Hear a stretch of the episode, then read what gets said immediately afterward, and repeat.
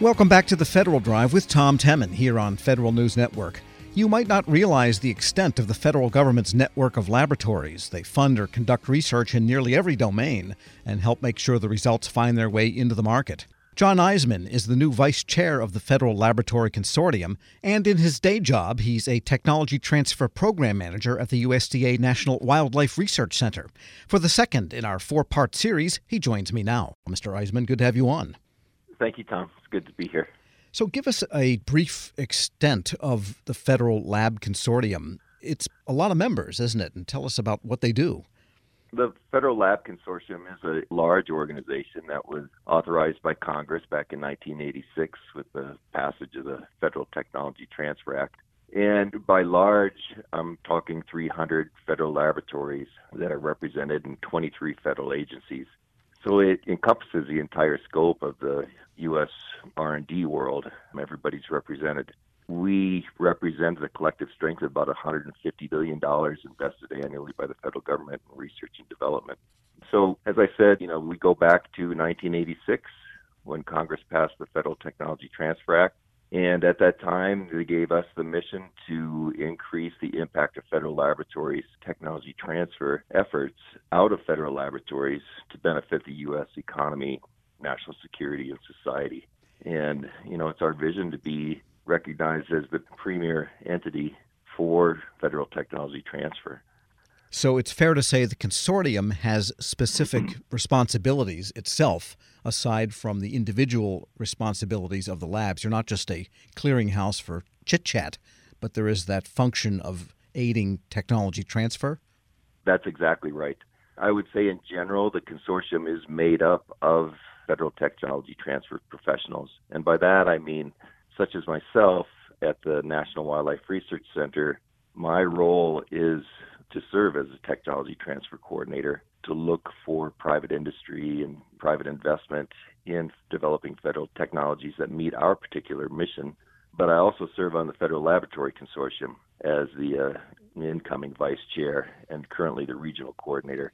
So the consortium is really made up of people like myself who work in this space maybe this is a good point to have you tell us exactly what you do as a technology program manager and maybe start with what they look at at the National Wildlife Research Center. I imagine there are researchers that work there and also you do granting of uh, research externally. So tell us how that works and what the tech transfer program itself looks like. Sure. So, first point is our particular lab does not have a grant program. USDA has multiple grant programs, but our particular laboratory does not. So our lab, the National Wildlife Research Center, used to be called the Denver Wildlife Research Center, and we've been around since 1936. Our mission is to look at developing new tools and technologies and management techniques for when wildlife and humans are in conflict. And that could be just about anything you might pose to me might fall within our realm. For instance, bird airstrikes, or birds and airplane collisions are a big human safety issue at almost all of our national airports. And so we have people on the airport facilities that do nothing but manage birds to reduce the risk of bird airstrikes. Our laboratory, particularly our Sandusky, Ohio field station, their sole research focus is to mitigate those risks. That's one example of a human wildlife conflict. You know, urban deer are an issue throughout the United States. Oh, yes, they uh, are. Love seeing deer yeah, they love seeing deer, but they don't want to see so many of them when they're eating their expensive flowers. So, how do you manage those populations? Back in the early 2000s, we developed a contraceptive vaccine, which you know you trap and inject an animal or dart it remotely, and it'll render that animal infertile for a number of years. Another issue that we work on is deer car collisions. And this is one of our newest technologies, which recently got some media play and that is a lighting system on the front of the vehicle that is shown to cause deer to react to that vehicle sooner, giving that deer an opportunity to get away from the car and thereby reducing car collisions. We do a lot of work with wildlife disease surveillance and zoonotic diseases have obviously been in the news recently with COVID and the ties to the bats, monkeys, and so we do a lot of work looking at environmental surveillance of trying to detect where the vectors of potentially zoonotic or agriculturally important diseases You know, where are those vectors? Can we develop surveillance systems, an early detection system? We're speaking with John Eisemann. He's a technology transfer program manager at the USDA National Wildlife Research Center and the newly elected vice chairman of the Federal Laboratory Consortium. And when you develop a technology like that, then your job becomes to transfer it somehow to commercial. Tell us briefly how that works, say, this deer lighting or anti deer lighting system. Sure.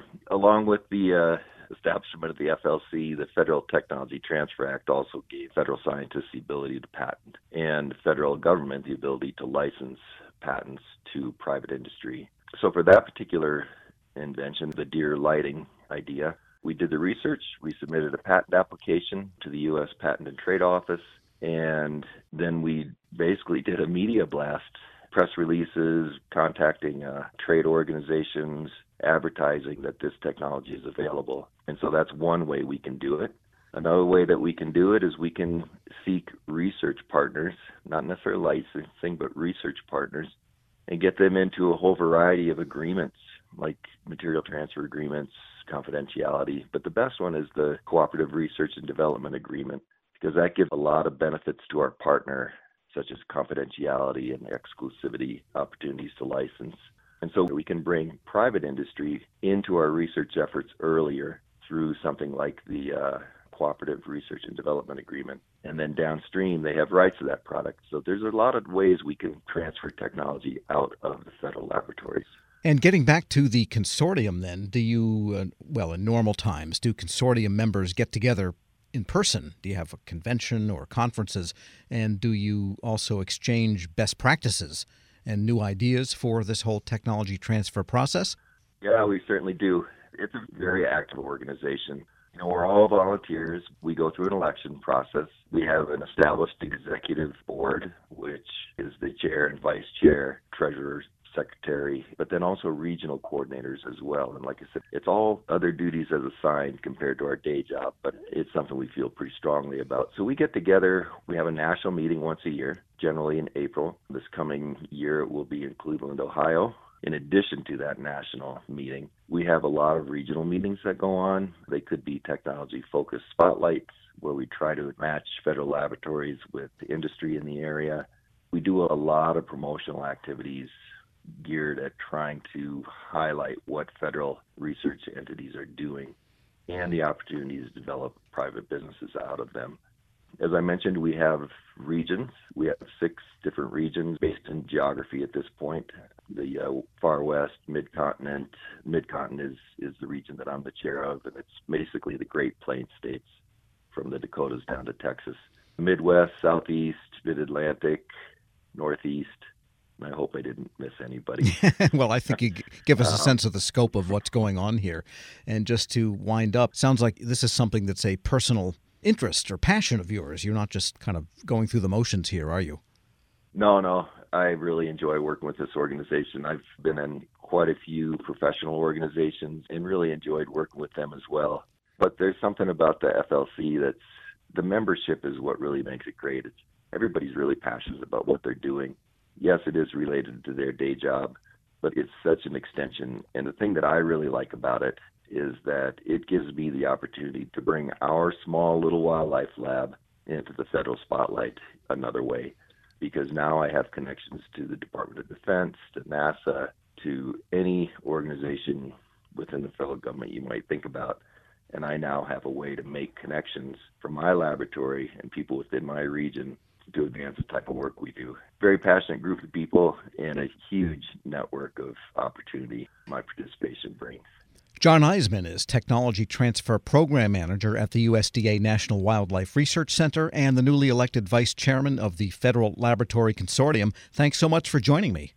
Uh, thank you very much. Tomorrow in part three, we'll speak with Paul Zielinski, the Executive Director of the Consortium. We'll post this interview at federalnewsnetwork.com slash Federal Drive. Hear the Federal Drive on demand. Subscribe at Podcast One or wherever you get your shows.